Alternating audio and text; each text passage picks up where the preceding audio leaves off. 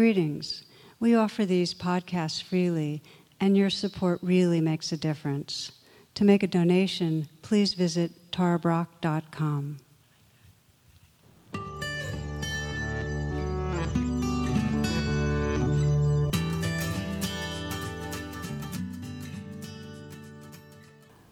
Namaste and welcome. I'd like to explore in this particular talk uh, what it means to live from a courageous presence, how to get in touch with our courage and live from it. And traditionally, as many of you know, courage has been linked to our response when we're facing great external danger.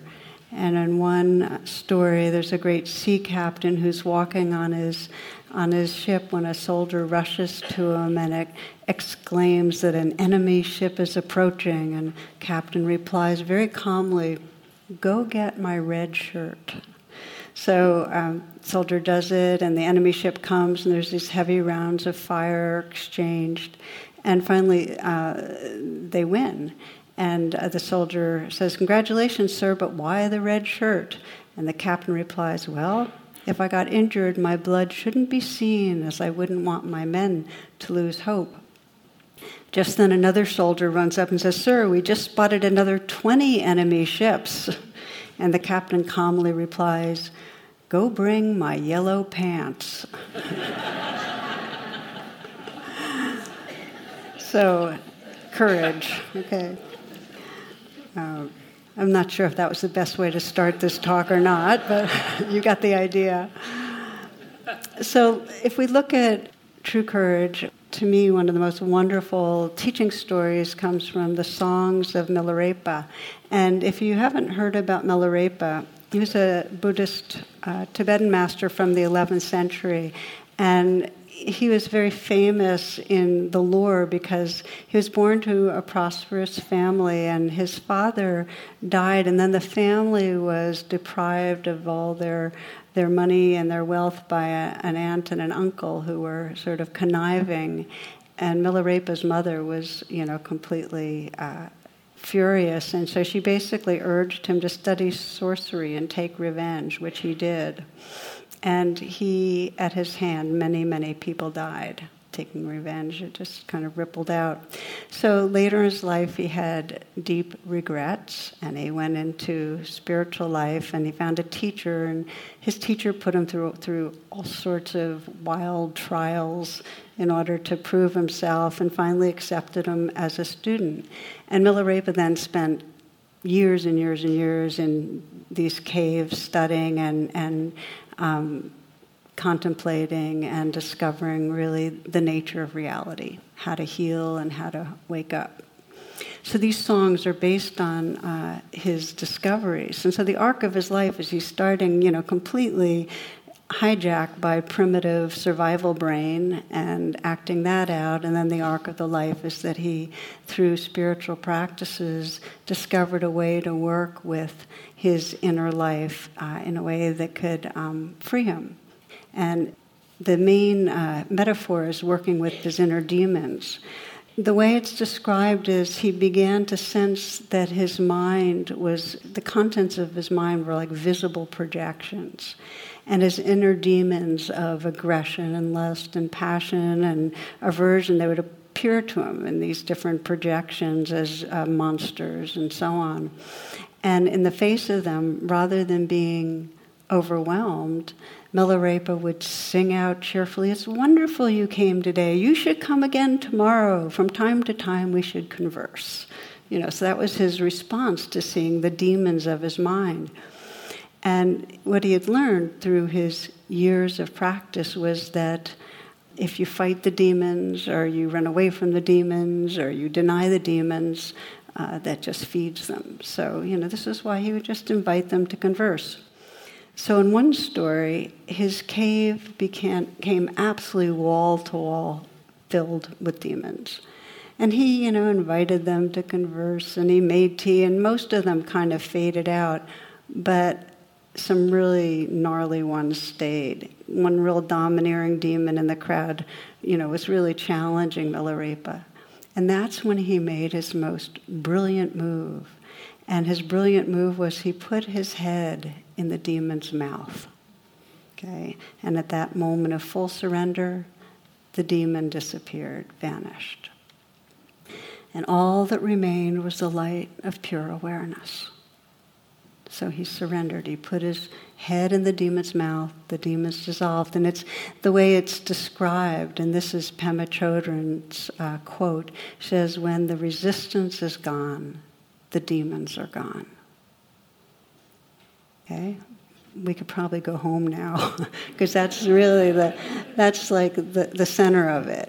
When the resistance is gone, the demons are gone. I think that courage is a really, really useful word to contemplate.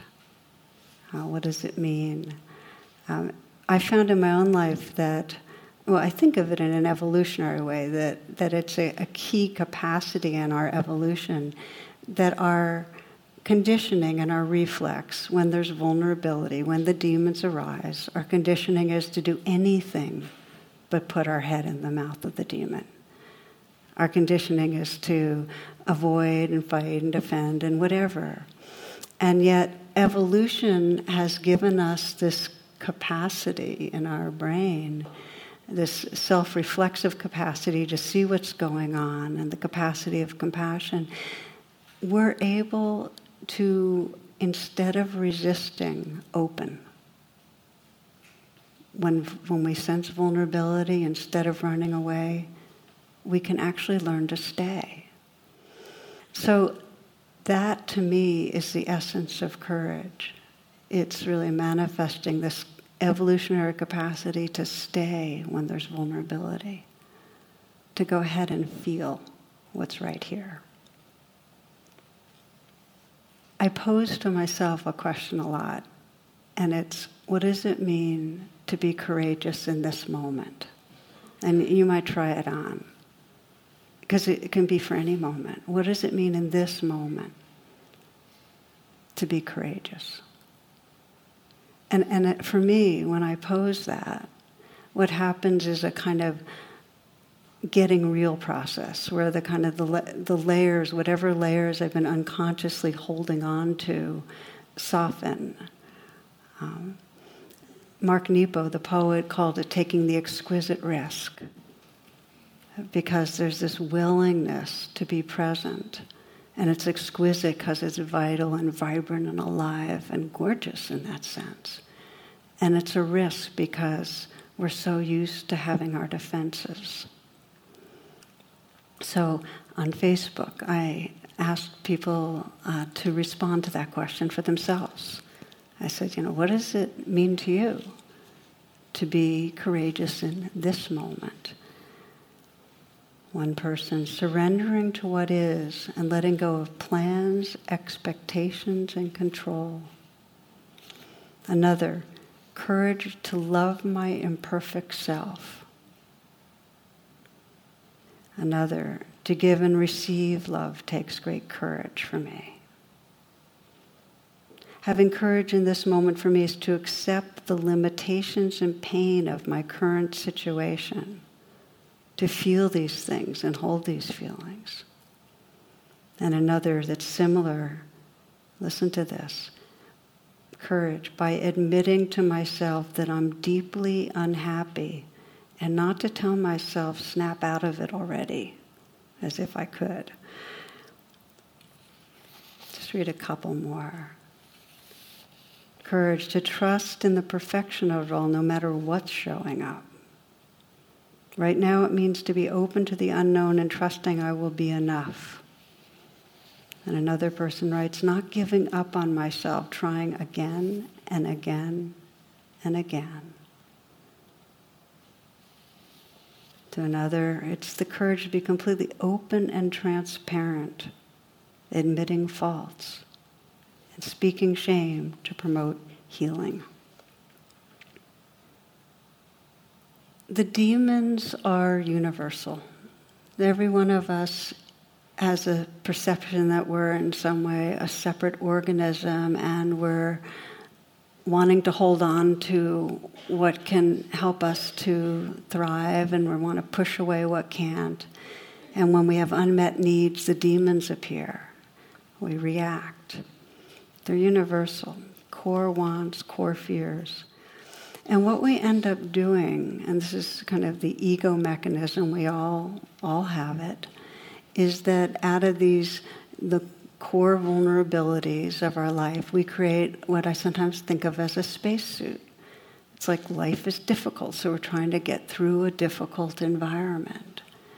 And we have our defenses and our ways of presenting and the ways we try to prove ourselves and the ways we judge. And we're just trying to navigate and trying to keep control of things. And it's not our fault. This is, this is just the way we're designed to do it.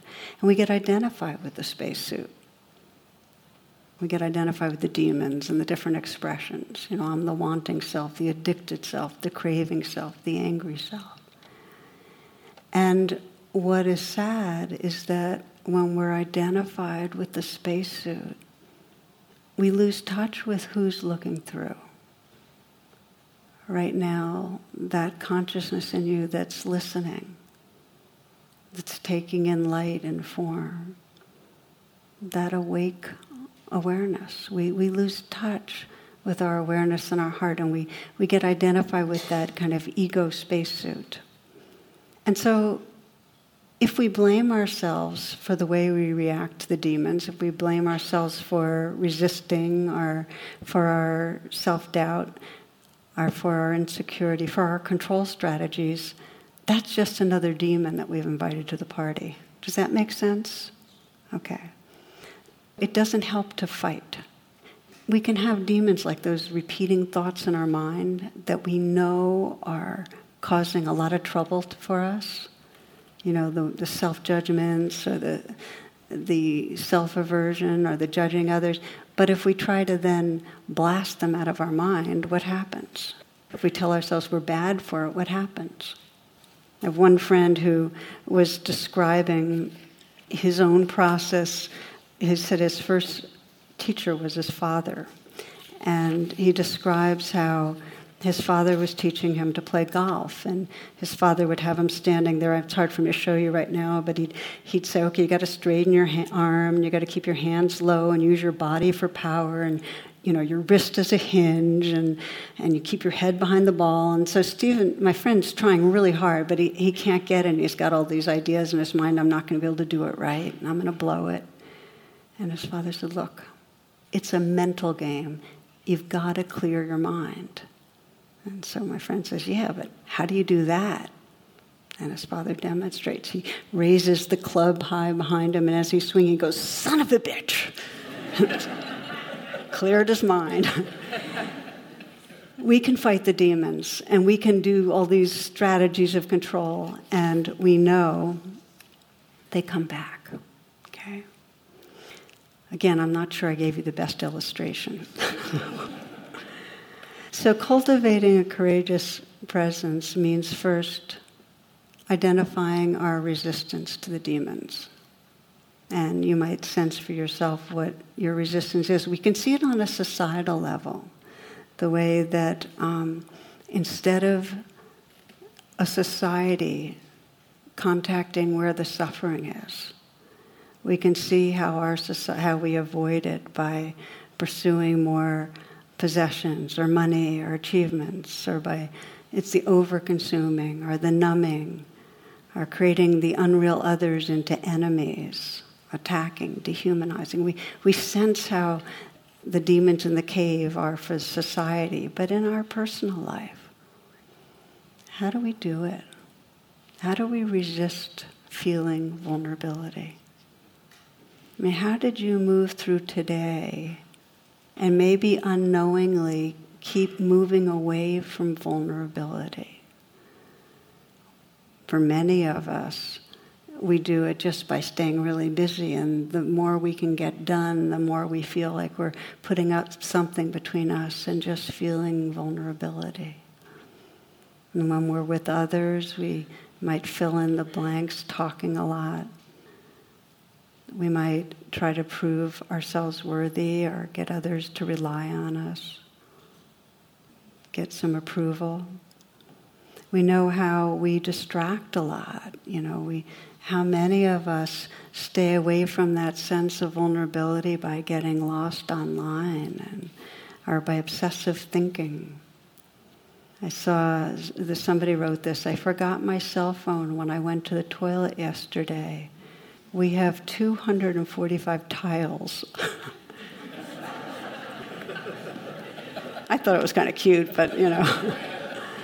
There's a sign in the desert, and one way, one direction. This is way, way deep in the desert. One direction is pointing to water, and the other is towards the internet. And you can see all the footsteps are veering, you know where, right? So we distract ourselves. But the main spacesuit strategy, the main way that we avoid vulnerability, the main way that we resist the demons is judgment. We resist them by judging ourselves and judging others. We are constantly evaluating how things are going and putting a good, bad, right, wrong. And the main thing we're evaluating is how you're doing or how I'm doing and it creates separation and it fuels the demons. So, how do we put our head in the mouth? How do we start to open to the vulnerability that's here? And really have that courageous presence, take that exquisite risk. And uh, there's three elements I'd like to walk through with you on how we cultivate a courageous presence when the vulnerability is there, but we're covering it up. And the first step is to notice what's happening in the present moment. Notice what's stirred up, you know, fear, anger, whatever it is, and simply let it be there without adding on judgment or pushing it away. This is a really big element. We are getting triggered all the time. But what we do is we tumble into our resistances. We go and eat something, or we go online, or we obsess. Stop, pause, and let it be. Just create a pause. I want to say something about this power of allowing. And in the acronym RAIN, this is we've recognized and we're allowing. And this is from the Indian uh, philosopher Krishnamurti. And he was trying to convey for decades what some felt were beyond words. But the later part of his life, he surprised audiences. He said, Do you want to know my secret? And of course, they got very alert because they'd been listening for decades and really wanted to find out, you know, wanted to grasp his teaching. So he said, Okay, so this is my secret. I don't mind what happens. Okay, so you can get triggered, demons, but I don't mind them. It's like Milarepa saying, okay, you're here, let's converse. I don't mind what happens. So, this beginning of getting triggered and just staying, letting it be there, is the beginning of freedom. That's the, the grounds of a courageous presence. The second step is to be willing to directly contact and feel the vulnerability. So we're not only sensing, okay, it's here and letting it be there, but we're actually willing to feel.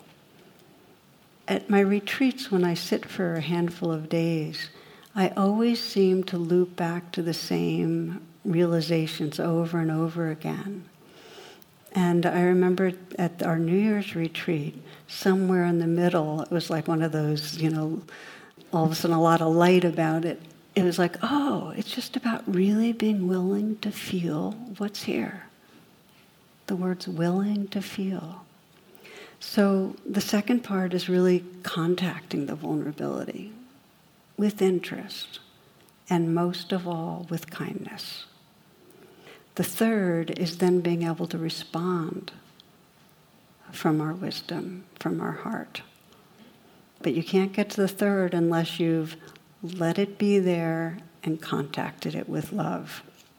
So, perhaps one of the more, just the template for it you can see best is with addiction, with addictive behaviors, the ones that we know harm us, and they could range from uh, using drugs or overeating sugars or angry blaming behavior or self blame. Any of those are addictive behaviors. And what's the process of courageous presence? Well, we start by saying, acknowledging, okay, it's here.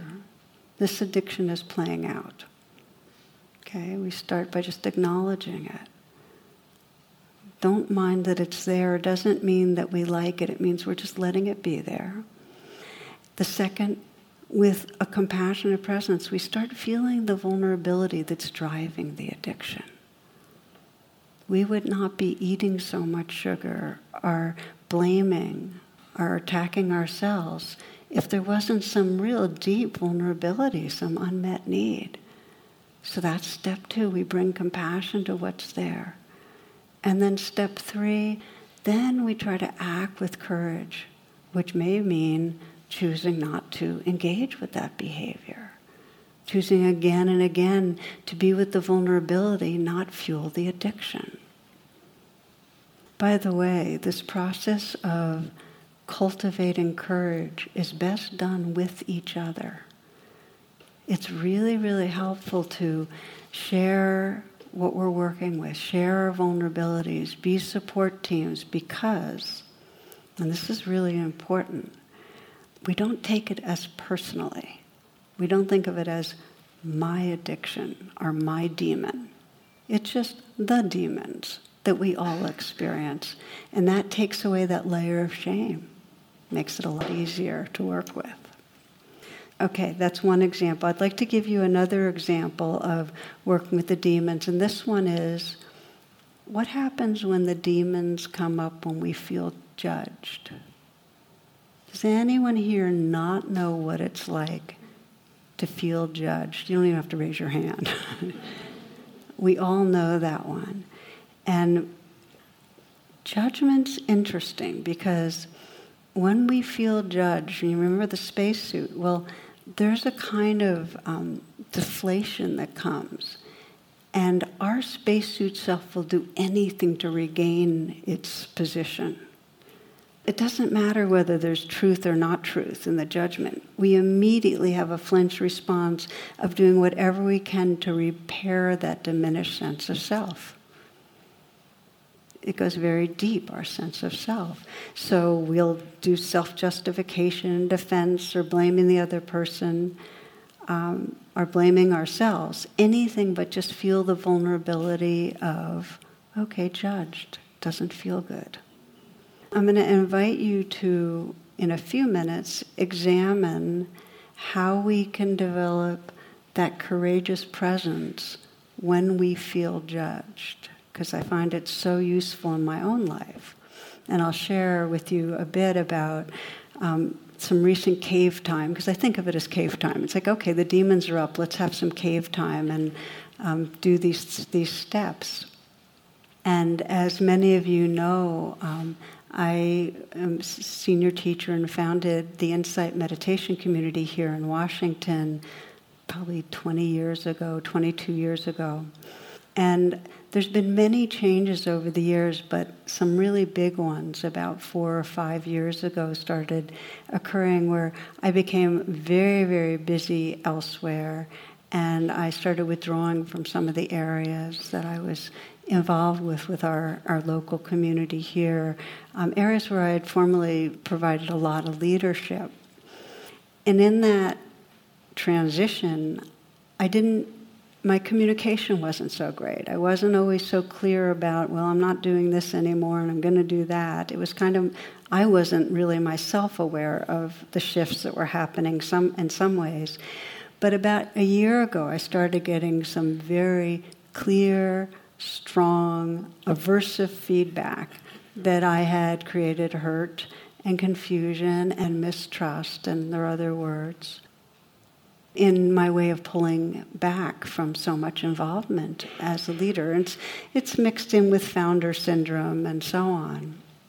So, okay, the demons. You know, I was being criticized and um, told in some way I had done something wrong. So for me, there was I could feel the tension and the resistance, like how much I did not want to hang out with that feeling of something's wrong in here. So it became very conscious cave time where I really so I just say to myself, okay, you're here, let's converse to the demons. And the feeling was really one of being diminished. I could feel that spacesuit deflation, the um, I'm wrong, I'm bad.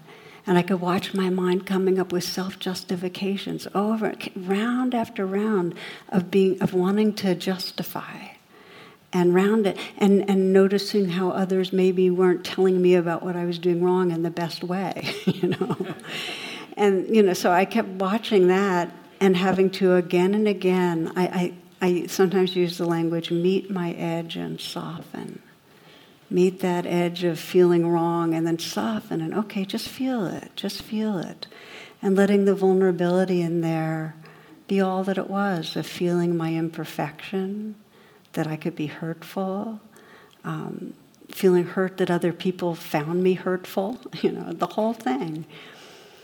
And the more I got into the process, the more it required a very, very deep compassion with myself, with the vulnerable place that felt bad, that she, she had blown it, she didn't do something right. And what I found was that the more I just let that all be there, the more the space opened up where it was in a very deep way okay. It was like there was room for being imperfect.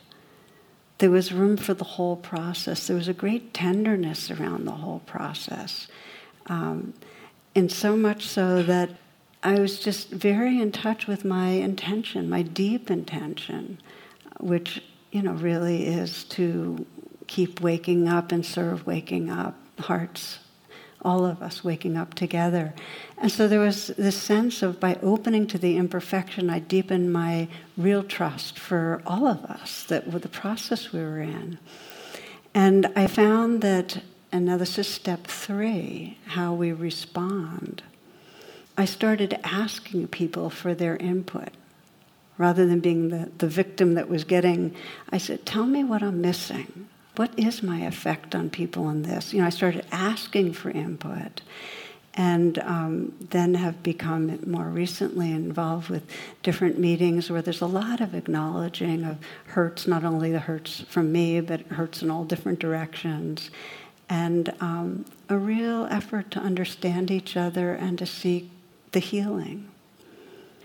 So I share this because it wasn't easy to be in the cave and it's not over with. It's not like this happened 30 years ago and I'm telling you a story and I'm out in the clear, you know. This is and yet it's such a liberating process to have judgment come and it can be judgment it doesn't matter whether it's judgment where there really is an imperfection that's being highlighted or maybe you're misunderstood. Either way to watch the self struggling to hold its position and to just let ourselves contact ouch that hurts. And the kindness with it.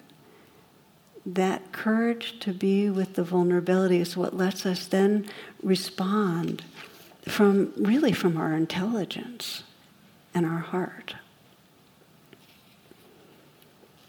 Vironika Tugaleva writes Emotional pain cannot kill you, but running from it can. Allow, embrace, let yourself feel, let yourself heal. So let's let this be a, a moment for your reflection.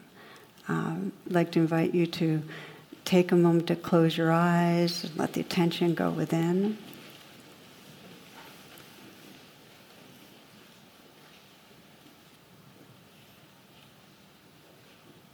Taking a few moments to arrive right here,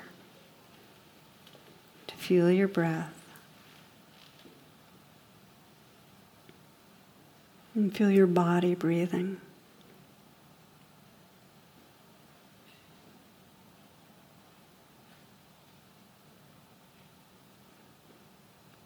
And if you haven't already, bring to mind a time where criticism came your way, where you felt judged. And it might be in the past, or it might be something going on right now where you feel judged by another.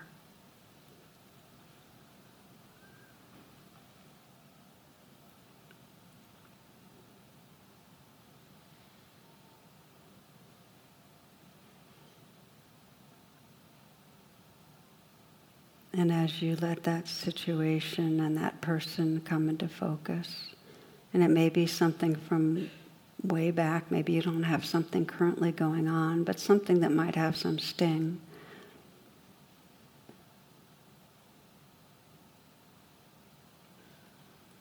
Letting yourself remind yourself of perhaps what somebody might have said what the message to you was of how something's wrong with you.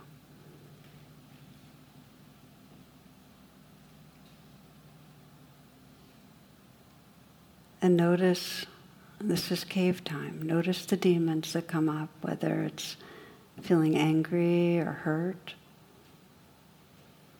whether turning on yourself viciously, defensive, rationalizing judging, judging them back.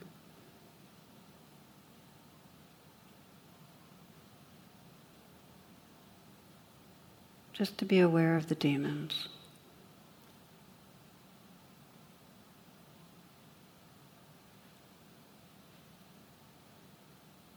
And feel your intention right now to really call on uh, your most courageous and awake evolved self.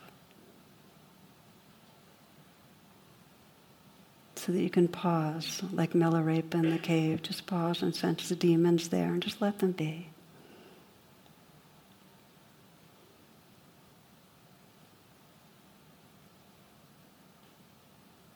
In a way, you can step out of all the thoughts about the situation.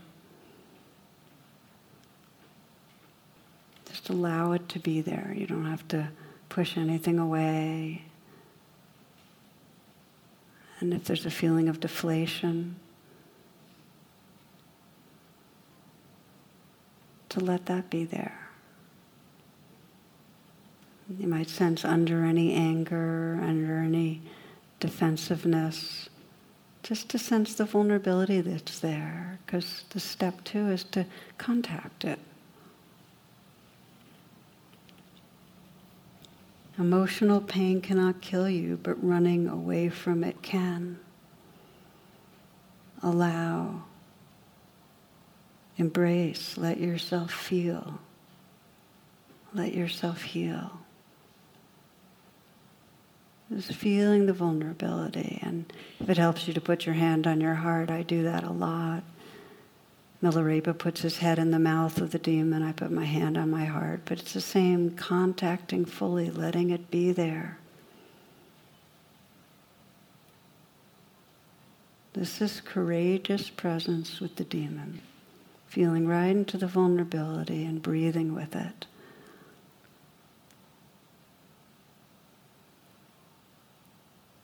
Letting the feelings of being deficient or imperfect or hurt, let them be there and just breathe. Who you are is bigger than those feelings. This is the exquisite risk to not go blaming back, to not blame yourself, just to feel the vulnerability there's a not okayness deep down that we can feel and be with.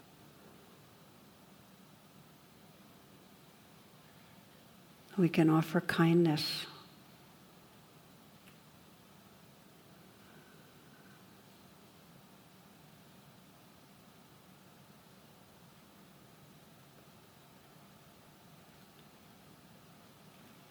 And now, from that, that place of presence,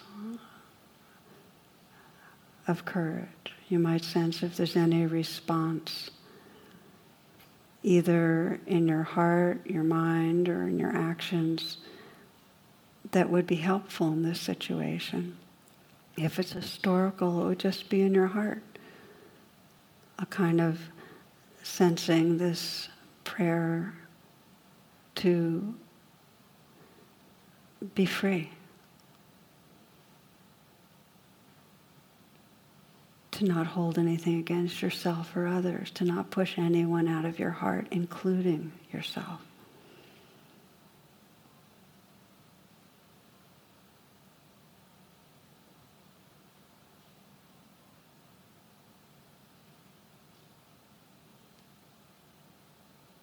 And sensing the experience of your own being when you're not caught in trying to inflate, when you're not fueling the demons, when there's just this presence here.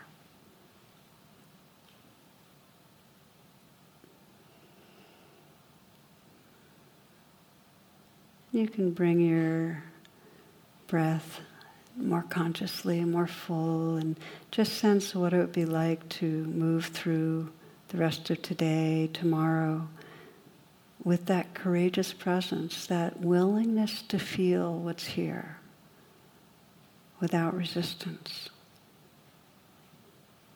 and how you might respond to things differently, what choices would open up. We can sense in a societal way, and you can open your eyes if you'd like, that if we, instead of resisting the demons, instead of burying our vulnerability and being militaristic, oppressing others, over consuming, if instead we were able to be with our vulnerability, then there, we'd be able to respond in a way that brought healing to our world. We'd be able to choose to be the change, as Gandhi put it. We've been talking about on an individual level how we might respond. I shared a bit how, for me, it let me actually seek more about what was really true. You know, it let me open to crit- criticism because it didn't feel so personal or stinging because I got bigger. Well, what what's the courage that we can now bring to our world and to all the suffering in our world? How, what does it mean to open to vulnerability there? And for many people, there's a sense that, well, if I open to all the hugeness and the horrific suffering of the world, I'll just be overwhelmed. I won't be able to do anything. But really facing the demons is different. It's a kind of opening that gives us a sense of a kind of courage that allows us to act when we need to act. I'd like to give you a story that I thought was a beautiful reflection of courageous presence in our world. And it comes from a book called Bury the Chains. And this is a, a, story of a small group of people, there's just 12 of them, met in an English coffee shop or tavern in the 1780s, talking about the horrors of the suffering of the slave trade that was driving most of the world economy, the British empires, and all the empires of the time. So this is 12 of them. And they're meeting in this coffee shop, and they determined to do everything they could to stop the evils of slavery. And again, just think of it when we try to take on something that seems horrible and how easy it is to feel hopeless. But this is the courage, the presence. The, uh, the chief of them was uh, Thomas Clarkson. And so this small group of men rode on horseback around England for 30 years and what they would do is they'd bring uh, well educated, well spoken ex slaves to talk about Middle Passage. In other words, they describe what they went through and how they and their families had suffered under the lash, how many of them had been killed and tortured and so on. And they'd go around England, this for 30 years, going into the living rooms and homes of the English countryside, of the gentlemen and gentlewomen in the countryside, telling these stories until the tide of consciousness began to turn. And it was the consciousness of the whole country. And after about 30 years, this group combined with the Quakers that they had activated and anyone else they had activated, And they got Parliament to pass a law outlawing slavery in the whole of the British Empire. Even though the Quakers wouldn't take off their hats for the king because they believed that that was only in the service of God. When Thomas Clarkson died, they all took their hats off.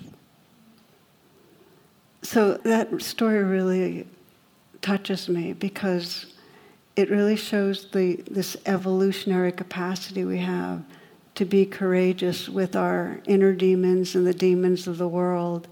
And it doesn't matter how demonic the demons seem, it's the courage to care and to act. And it comes from presence, it comes from the power of presence. So I'd like to do a, closing reflection with you, if you will. It's the final one, just to close your eyes. when we resist the demons, when we deny them, when we aggress against them, we just fuel them. When the resistance is gone, when we open to the vulnerability in our caring, there's a lot of freedom. So we're really opening to both sorrow and joy. So I invite you first just to bring to mind some part of this world's pain that's very real to you. It might be a close individual who's suffering, or a group of humans, or it may be non humans, animals who are suffering, our Mother Earth is suffering. And just to take a few moments, and this is that exquisite risk, that courageous presence, to let the vulnerability of that suffering be there and to contact it.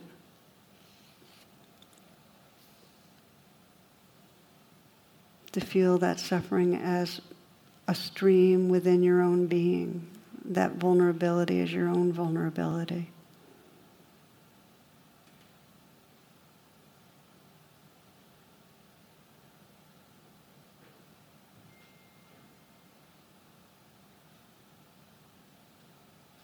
And imagine a response that feels aligned for you. Could be an action or could be your prayer right now, but inhabit it. Inhabit your caring.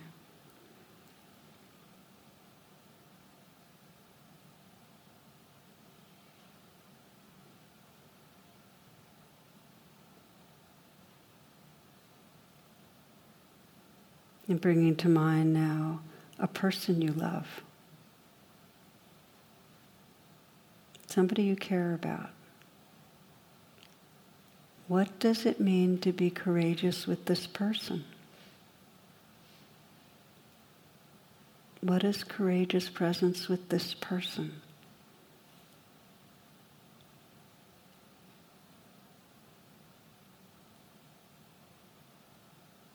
What's the quality of the quietness and listening of your words, of your actions? that would really express a courageous presence.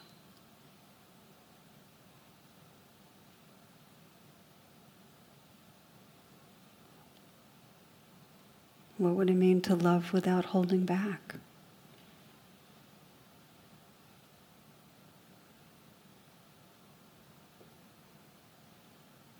Courage. When the resistance is gone, the demons are gone we can then live fully, love fully.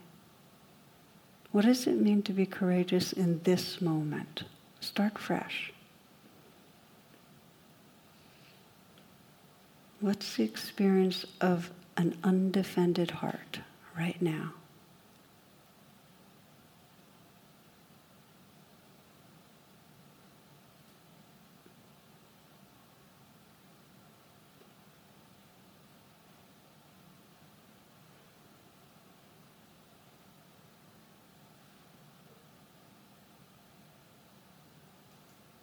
When we resist and tighten, our world becomes small.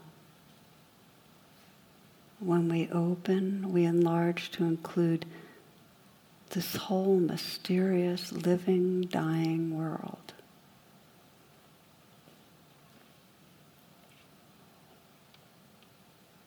You can start fresh again. What does it mean to be courageous in this moment?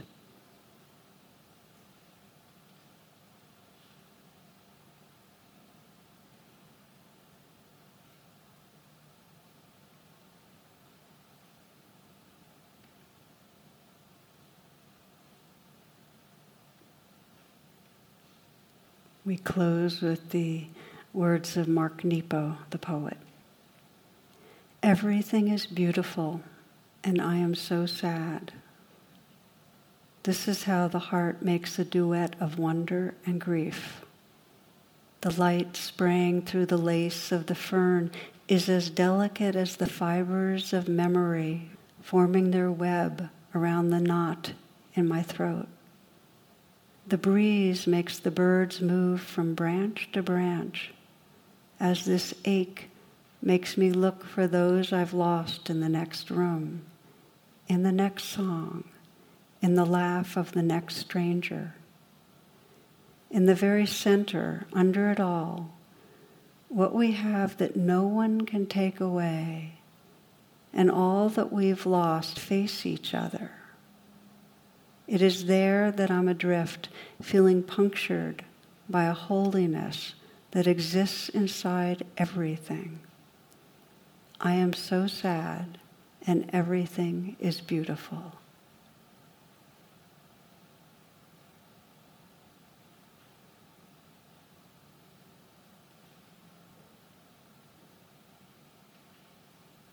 Namaste, and thank you so much for your attention.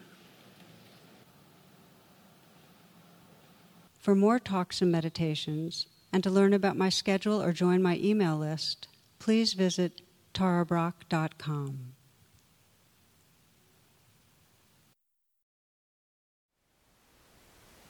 Thank you for listening. To learn how you can support the teachers and Dharma Seed, please visit dharmaseed.org slash donate.